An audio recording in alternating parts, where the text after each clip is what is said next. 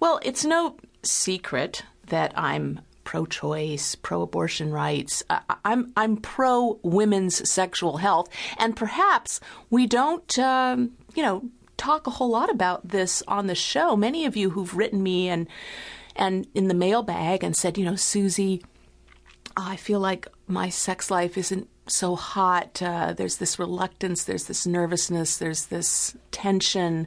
Uh, the frequency is just nil. You know, we get those letters all the time. We listen to them all the time, don't we?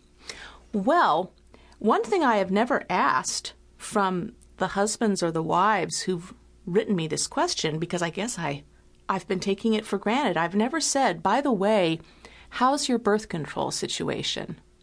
The number one biggest inhibition women have about having sex more often is that they will accidentally get pregnant and they aren't prepared to have a baby right now.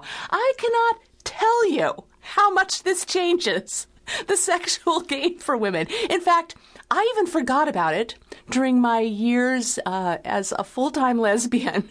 The first time I had sex with a man after a few years of not having had intercourse with men at all.